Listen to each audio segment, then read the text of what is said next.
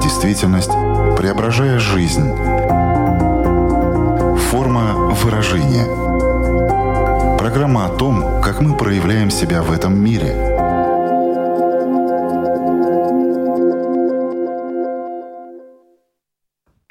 Здравствуйте! Меня зовут Александра Плотникова. В эфире Латвийского радио 4 программа «Форма выражения». Приветствую вас также, если мы встретились с вами на одной из крупнейших платформ подкастов – то, о чем мы сегодня будем говорить, знакомо каждому из нас, просто в разной степени. Кто-то является активным участником этого процесса, кто-то в основном сторонним наблюдателем, но в своей жизни мы с этим неизбежно сталкиваемся. Я говорю о конкуренции. Она присутствует э, не только в предпринимательской среде, как может показаться на первый взгляд, но и практически в каждой сфере нашей жизни. Именно это мы сегодня и будем обсуждать. На основании чего рождается чувство конкуренции? В чем оно проявляется? Почему кто-то окунается в конкурентную борьбу с головой, а кто-то старается максимально обходить ее стороной? О видах, сферах, плюсах и минусах конкуренции поговорим с экспертом программы. С нами на прямой связи из Литвы сертифицированный гештальт-терапевт, практикующий психолог более 7 лет Анна Бирута. Здравствуйте. Здравствуйте, Александра. Здравствуйте, слушатели. Форма выражения. Несмотря на то, что каждый из нас может ответить по-своему на вопрос, что такое конкуренция, и большинство, я полагаю, будут э, смотреть э, на этот термин с экономической точки зрения, я бы хотела услышать ваше профессиональное мнение, что это такое для того, чтобы мы могли расширить свое представление о конкуренции и посмотреть на нее в том числе с психологической точки зрения. Конкуренция из латыни означает сталкиваться, соперничать. И правда, это общий термин для многих наук. Если рассматривать словарь Ожегова, то конкуренция рассматривается как борьба, как противоборство, противопоставление, столкновение. В словаре Даля конкуренция рассматривается с точки зрения соревнования. Здесь рассматривается ее позитивная сторона, стремление к достижению лучших результатов, э, к более высоким целям, то есть с точки зрения самосовершенствования и саморазвития. Еще интересно, в экономических науках и в бизнесе есть в переводе из английского слова «соконкуренция». Это сотрудничество плюс конкуренция. В биологических науках это Дарвин и его понятие естественный отбор, который подразумевает собой конкуренцию, в результате которой выживут наиболее лучшие по каким-то критериям, наиболее приспособленные, наиболее адаптивные особи, виды. Иные погибнут, либо вот не выиграют некоторые соревнования. В философских науках к понятию конкуренции подошли с двух противоположных сторон. С одной стороны, конкуренцию рассматривают как деструктивное, негативное понятие, то есть оно характеризуется эгоистичным стремлением к наживе и власти.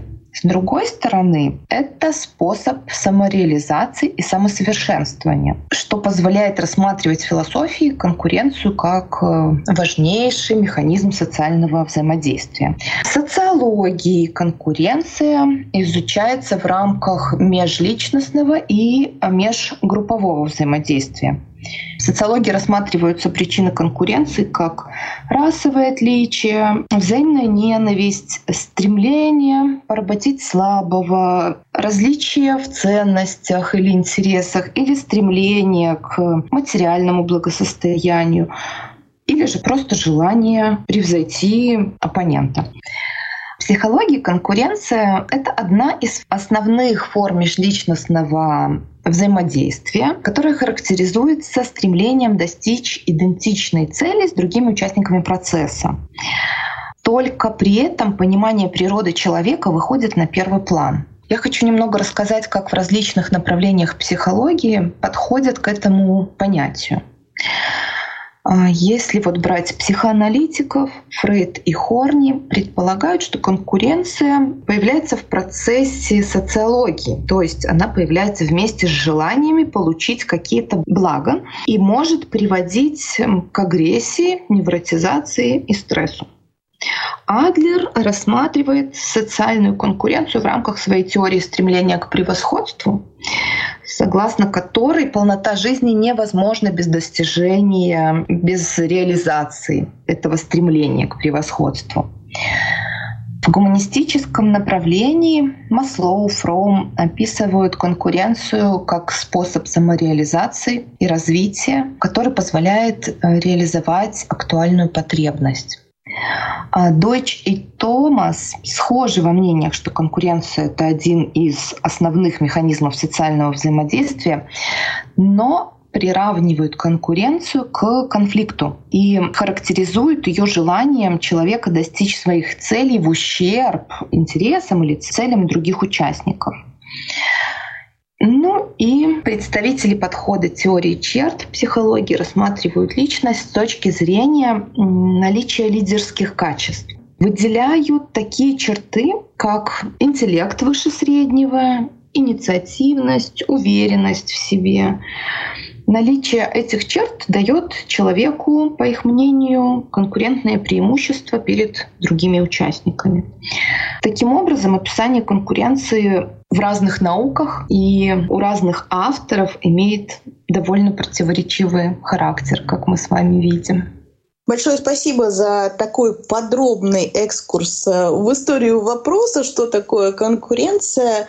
Очень многогранной она оказалась. Ну, далее мы будем придерживаться все-таки по большей части да, психологических аспектов этого термина и попробуем разложить это на такие житейские ситуации, чтобы всем было понятно. А в любом случае, если мы говорим про психологию, то конкуренция — это же чувство, чувство конкуренции. Так мы привыкли говорить. Почему рождается это чувство конкуренции? Я с вами немножко не соглашусь про чувства, скорее конкуренцию. Я считаю паттерном поведения, а чувство, которое за ним стоит, чаще это про зависть. Она движет нами в конкуренции. Чувство некой неудовлетворенности собой, чувство неполноценности может двигать в эту сторону, чего-то достигать. Получается, что чувство конкуренции, которое я назвала, это такая вывеска, за которой на самом-то деле скрываются совсем другие чувства. И я согласна с вами, что да, зачастую ведь это именно так и есть. Зависть и все то, что вы назвали. Хорошо, давайте двигаться дальше. Я же правильно понимаю, что конкуренция присутствует во всех сферах нашей жизни? Я думаю, да. Где-то она более явная, как в рабочем коллективе, в карьерном росте, среди популярных знаменитых личностей, политиков, спортсменов. Она имеет характер такой явной борьбы но очень много конкуренции и там, где на нее как будто бы наложено табу, например, в близких отношениях, где принято радоваться за близкого, а не завидовать его успехам. И тогда эта тема часто вытесняется и может создавать напряжение в отношениях. Сейчас будем постепенно, более детально разбираться вот в каждой из этих сфер, но начать я хочу с того, что вы сказали. Это паттерное поведение когда-то и почему-то оно у нас формируется, что мы ведем себя так, или иначе. я могу предположить, что это закладывается в детстве. Так это или нет? И если да, то какие, может быть, виды конкуренции проявляются уже в детском возрасте? Во-первых, эволюционно в нас заложены такие программы выживания, которые уже подразумевают некое конкурентное поведение, что рождаясь, ребенок плачет, привлекает к себе внимание, требует этого внимания. Его крик и плач создан таким раздражающим, что это очень сложно игнорировать взрослым людям, да и в общем всем. Это уже про конкуренцию. Да даже начнем с самого момента зачатия. Это уже огромная гонка и огромная победа с большущим-большущим конкурсом. Далее ребеночек растет э, и постепенно приближается к возрасту, к такому просто пику конкуренции. Это возраст 3 года, где дети конкурируют э, с однополым родителем э, за первенство, за свое место рядом с противоположного пола родителем. А между братьями и сестрами? Считается, что старшие дети наиболее заряжены на конкуренцию, на лидерство. Все-таки они были у своих родителей первые, единственные, и их с этого пьедестала сняли младшие. Чаще, если смотреть старших детей, то конкуренция имеет более явный характер, быть э, ярче, быть э, заметней, быть сильнее, лучше учиться, добиваться целей, соответствовать ожиданиям родителей максимально или там превосходить эти ожидания. У младших э, способы конкуренции другие, менее явные, потому что изначально они уже где-то проигрывают старшим в своем развитии, в возрасте, в физической силе. И они применяют эм, способы борьбы за родителя, за его внимание, любовь, какой-то дипломатичностью, хитростью, лаской, недоговариванием чего-то, какой-то неявностью действий. Но, как оказывается, в конкуренции они более свободны, они могут позволить себе быть не везде самыми лучшими, а выбирать именно то, что им нравится. Как правило, к ним требований меньше и добиваться уже наиболее высоких каких-то планок, результатов за счет того, что они занимаются тем, что им правда искренне интересно, нравится. Далее возраст 7 лет, где детки идут в школу, где их начинают оценивать, где их начинают сравнивать и друг с другом, и учатся уже сравнивать с собой какое-то время назад.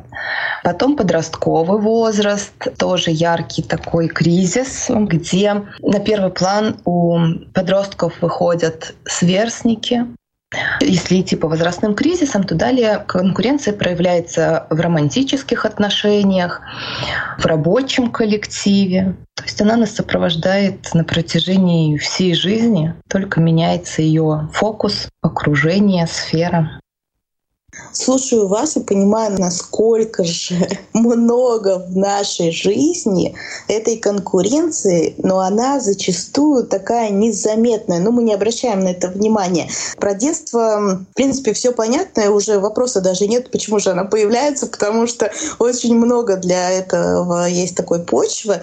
А давайте поговорим еще о том, как эта конкуренция проявляется в дружбе. Может ли она и там каким-то образом сквозить? Там эта тема конкуренции часто может быть табуирована и противопоставляться дружбе. Если это однополые друзья, еще если они работают в одной сфере, то поводов для конкуренции, для а, зависти создается очень много. И тут важно, как люди справляются с этим. Можно ли про это говорить? Или это табуированная тема, от чего растет напряжение и люди отдаляются? Какие способы выражения конкуренции? Возможно, это про удовольствие, драйв, про легализованную конкуренцию, про то, что можно подстегивать друг друга в мотивации, ориентироваться как-то друг на друга, если не хватает каких-то своих внутренних сил, поддерживать друг друга, несмотря на то, что, может, даже и завидуешь одновременно э, человеку, но хватает вот этой близости, хватает ценности отношений, ценности этого человека, чтобы можно было его поддержать и справиться со своими какими-то внутренними переживаниями. Ну и опять же, чувство зависти, в нем много и позитивного такого значения, в том смысле, что через зависть мы можем понять, чего нам не хватает в жизни, то есть увидеть свои векторы. Возможно, то, в чем мы завидуем близкому человеку, другу или партнеру, это как раз-таки наша вытесняемая некая сторона, которой мы либо боимся проявить, либо было когда-то запрещено вот эти характеристики проявлять. Некая теневая сторона, которая может стать очень потенциальной, ресурсной и прям расцвести во всей красе. Форма выражения. Конкуренция может быть как скрытая, так и открытая. Вот можем, может быть, более подробно разложить э, это, возможно, на примере отношений в коллективе, потому что среди коллег не всегда, но я полагаю, что зачастую ты можешь не признаваться другому, а, возможно, даже самому себе в том, что ты конкурируешь, в том, что ты завидуешь. Угу. Это довольно частый феномен, где люди могут даже отказываться от отношений, чтобы не вступать в конкуренцию, страх этой конкуренции, либо выбирать себе такой коллектив или таких партнеров, с которыми явно человек не будет конкурировать, то есть которые либо заведомо хуже его, либо заведомо его лучше. Вы спросили про трудовой коллектив. Какие формы конкуренции открытыми можно назвать? Это хорошее выполнение своих обязанностей, стремление как-то перевыполнить план для определенной премии, какая-то дисциплина, инициативность, то, что поощряется если оно поощряется. В разных коллективах, в разных компаниях действительно абсолютно разные внутренние свои правила, правила конкуренции. Иногда громко говорится именно вот про эти легализованные формы конкуренции, а по факту является несколько другое, например, личные симпатии к каким-то характеристикам сотрудника у вышестоящего руководства, либо личные связи, либо человек может отрицать, что он вообще конкурирует, что он вообще завидует, и что вообще ему это ничего не надо. Я же вот только для себя, мне просто интересно, ни денег, ничего мне тут лишних не надо, просто я хороший человек, и поэтому я максимально близкие отношения строю с вышестоящими людьми, с коллегами. Это про скрытые уже такие способы конкуренции. Если открыто не заявлять свое участие в конкуренции на некую должность или премию, то возможны обходные пути, где люди, которые заявились на участие в соревновании, скажем так, будут совсем в шоке, что в ней кто-то выиграет, который даже не участвовал в этом соревновании какими-то такими совсем скрытыми путями. Вы сказали, что порой люди, чтобы не конкурировать, они стараются этого избегать, даже выбирают определенные профессии, возможно, место работы, чтобы только ну, не было вот этого соприкосновения. Почему один человек будет стремиться к тому, чтобы конкурировать, ему это будет нравиться, или он будет испытывать прямо в этом такую определенную потребность, а другой будет стараться как можно реже попадать в такие ситуации и делать все возможное, чтобы их избегать. От чего это зависит? От характера, от того, какие паттерны поведения были заложены в детстве, как это можно было бы объяснить. А, и то, и другое, я бы сказала влияет и особенности нашего характера, структуры нашей личности. Правда, есть люди настолько сосредоточенные на себе, э, на своем внутреннем мире, что вот любое межличностное взаимоотношение их как-то не очень интересует. А, есть люди, наоборот, направленные вовне, на людей, на аудиторию, которые с детства очень легко входят в коллективы, становятся лидерами коллективов, там свободно могут выступать или подпольно организовывать такие серые кардиналы, которые тихенько всех подговорят и вот что-то там устроят. Вот на примере детей, если смотреть, это так очень, опять же, очевидно. Таких людей, если по темпераменту разделяют на интровертов и экстравертов.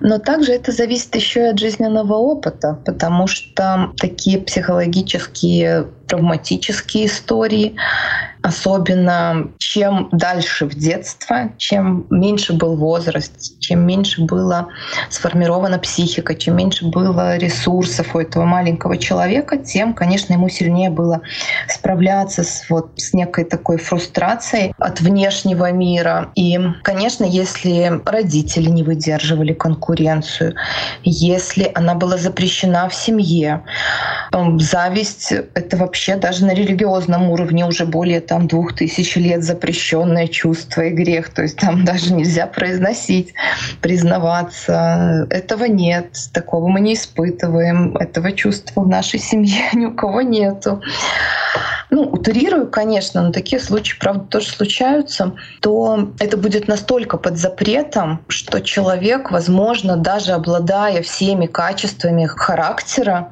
достаточными для конкуренции в той или иной сфере, будет максимально себя удерживать, максимально как-то все свои силы тратить не на развитие в этой сфере, не на то, чтобы увеличивать свою силу, энергию, не развиваться, не нести в мир плоды своей деятельности, своего творчества. Он будет максимально все силы тратить на то, чтобы подавлять себя, удерживать. И говорят, что на удерживание некого импульса уходит раза в три энергии больше, чем если бы мы этот импульс пускали в жизнь. То есть на сдерживание действий может быть намного больше усилий уходит, чем это действие сделать. Поэтому тут еще имеет место травматический опыт и различные установки семейные или от учителей, от близких важных людей. А если мы говорим о таких гендерных особенностях, ну, например, мужчинам более свойственно конкурировать э, в этом мире, чем женщинам, или, возможно, мужчины больше конкурируют, э, скажем, в сфере бизнеса, а женщины в сфере красоты. Вот есть э, какие-то такие особенности, на которые мы могли бы сейчас вот в рамках нашей темы обратить внимание. Тестостерон назван гормоном победителя. То есть как будто мужчинам природой прописано конкурировать, делать это более явно, более агрессивно, получать от этого больше каких-то других гормонов удовлетворения, гормонов там радости, счастья, адреналина от проделанного. И такое вспомнила исследование интересное, что среди мужчин и женщин от 20 до 40 а, спрашивали про конкуренцию, какое вызывает ощущение, просто отношение к слову конкуренция. У женщин это было такие выражения, как заставляет нервничать, переживать, разочаровываться в людях. А у мужчин это было стимулирует к развитию, стимулирует к активности, заставляет думать. И э, схожий вопрос на аудитории 40-50 лет к женщинам и мужчинам Люди, ориентированные на конкуренцию, этой возрастной группой женщин были названы уверенные, сильные, успешные. Мужчины же их охарактеризовали как жестокие, лицемерные, агрессивные. И в профессиональной среде мужчины заметили вот в этой возрастной категории 40-50, что конкуренция мешает нормально трудиться, вызывает вражду, что это опасно. Женщины же заявили, что это источник роста и развития, это стимулирует карьерный рост, э, способствует повышению зарплаты, способствует росту профессионализма.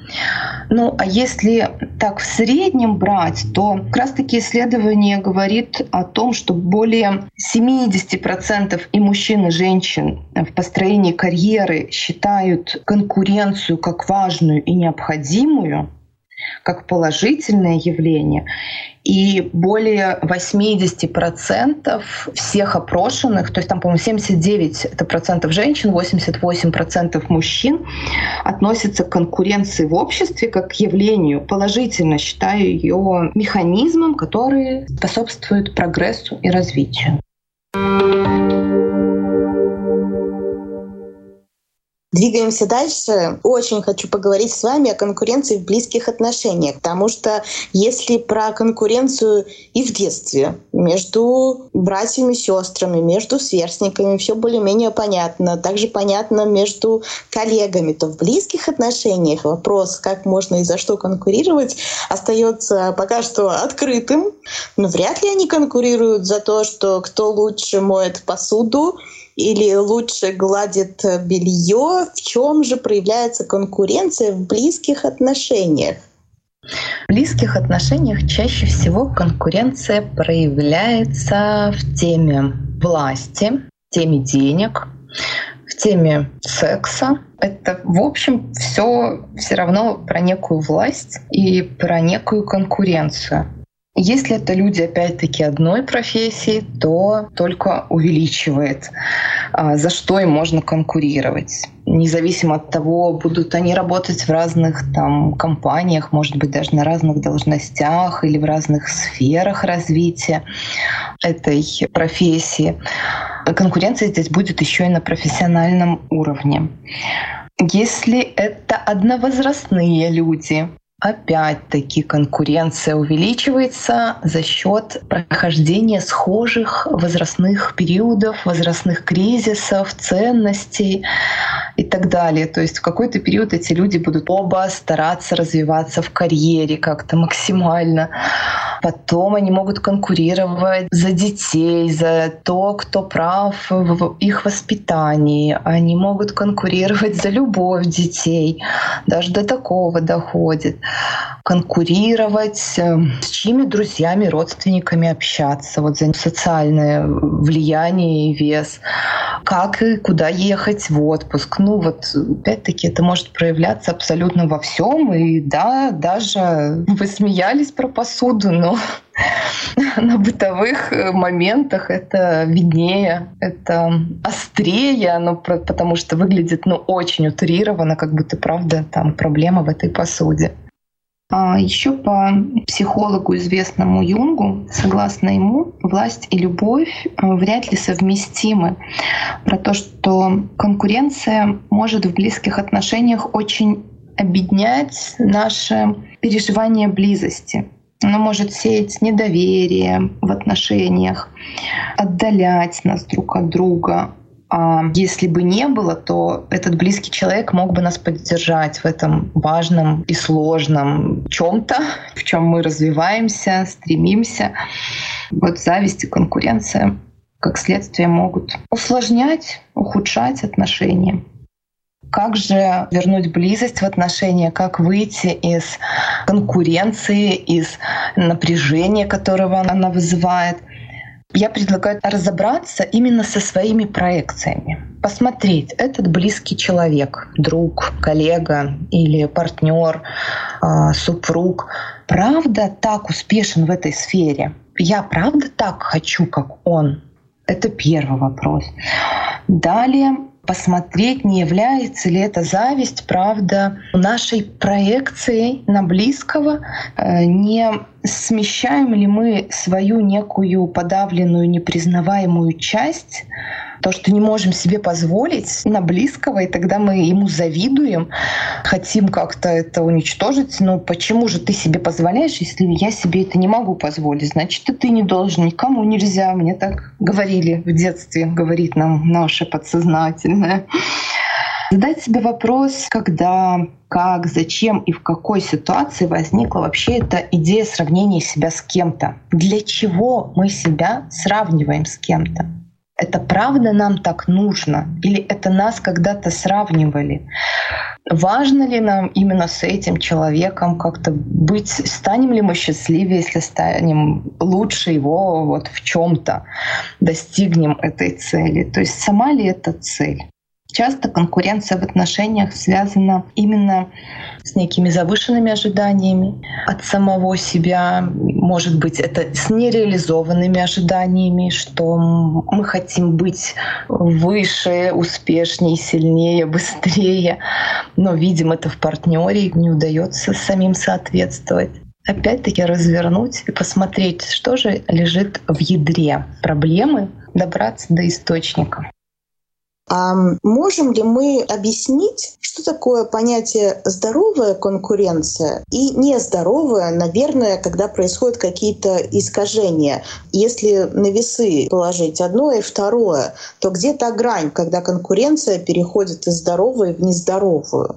Здоровой я бы охарактеризовала конкуренцию, которая про смысл, для чего он вступает в эту конкуренцию? Понимает ли он, не конкуренция ли это ради конкуренции? И тут вспоминается фильм «Эверест». Там очень явно показано то, что этот Эверест стал просто модным явлением, современной тенденцией, за которой гонится. Это самая высокая гора. Как будто этот фильм характеризует наше общество, тенденцию в нашем обществе в последние десятилетия про стремление к выше, выше и выше. Просто если в других сферах планки этой нету, нету предела совершенства, это только вызывает невроз и добавляет клиентов в моей профессии, то на примере горы есть эта высшая точка на Земле, к которой можно стремиться. И вот на историях разных людей-то можно посмотреть, кто и для чего туда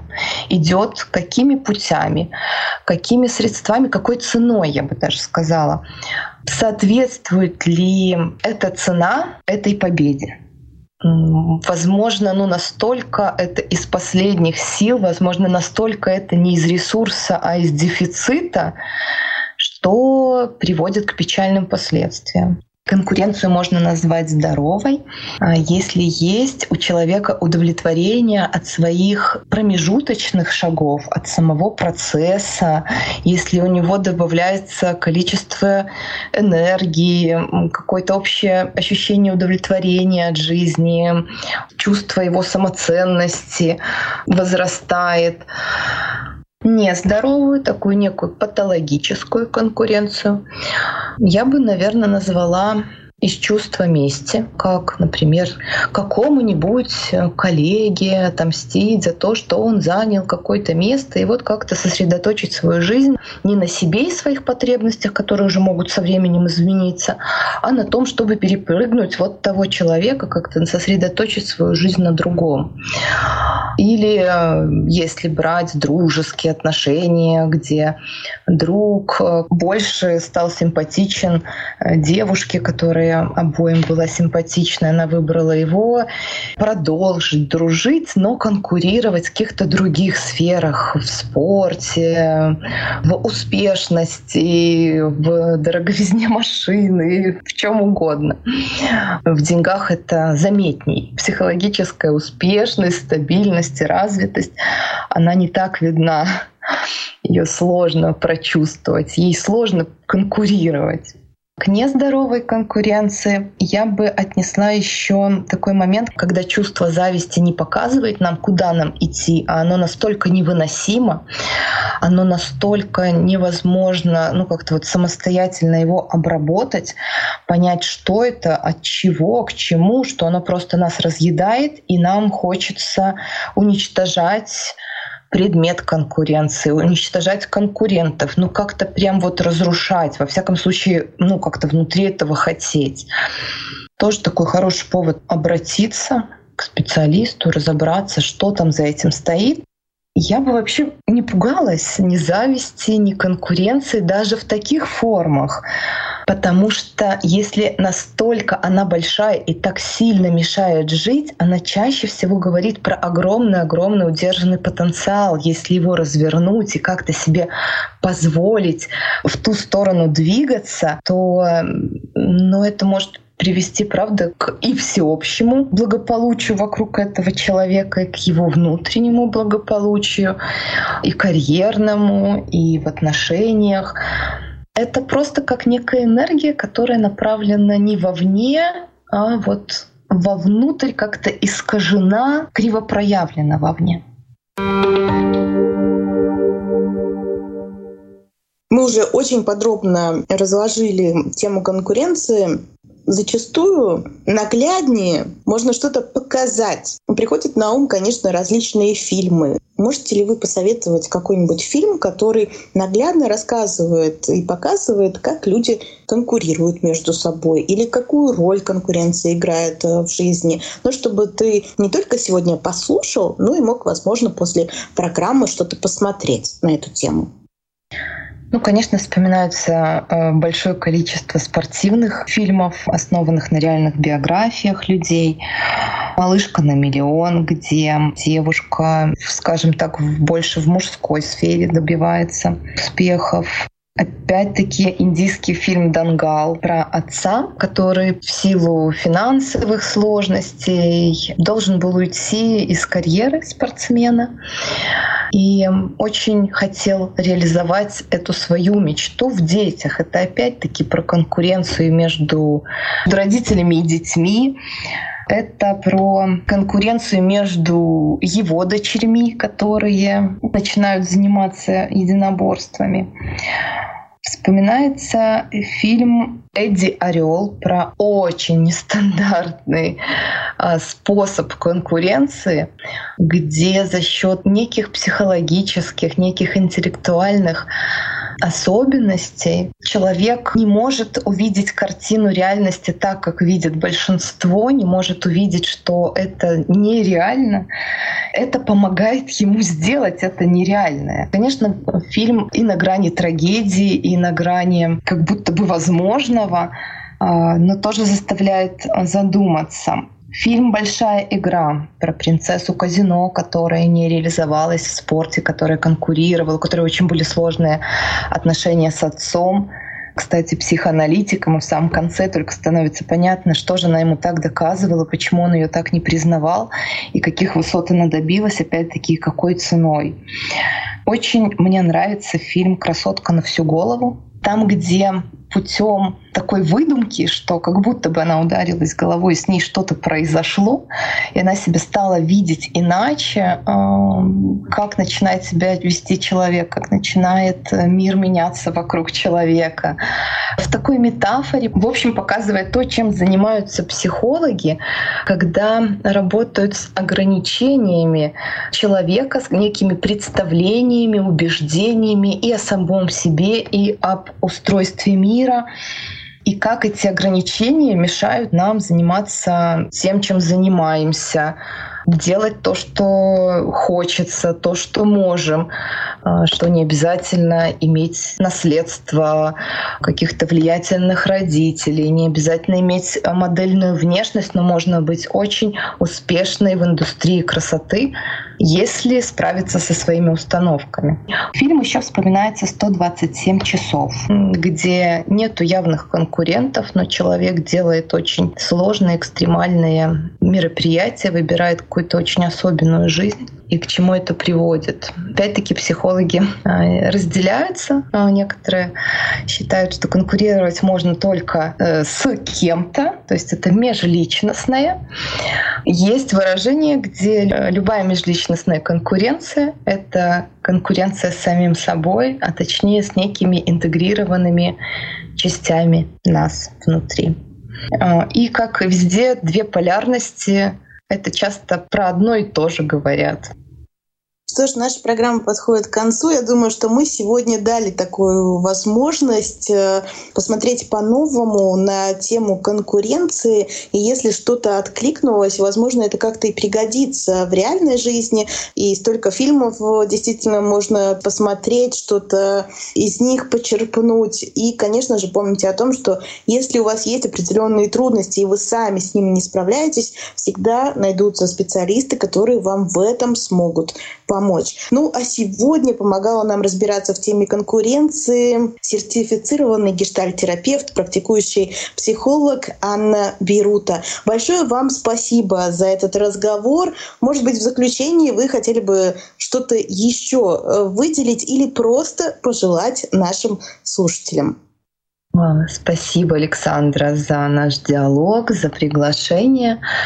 В заключение, наверное, хочется так немножко подстегнуть и сказать, конкурируйте в удовольствие, конкурируйте с собой, конкурируйте с остальными, превращайте свою жизнь в удовольствие, Пусть это добавляет вам больше радости, кайфа, драйва, энергии. Это очень про жизнь. Это так, это действительно про жизнь. А впереди у нас э, до новой встречи, дорогие друзья, целая неделя, и это тоже про жизнь. Проживите эту неделю в замечательном настроении, пускай будут приятные, классные новости. Я буду вас ждать на радио волнах или на крупнейших платформах подкастов Apple, Spotify, Google. Выбирайте место встречи. Пока-пока. Отражая время, изображая действительность, преображая жизнь. Форма выражения. Программа о том, как мы проявляем себя в этом мире –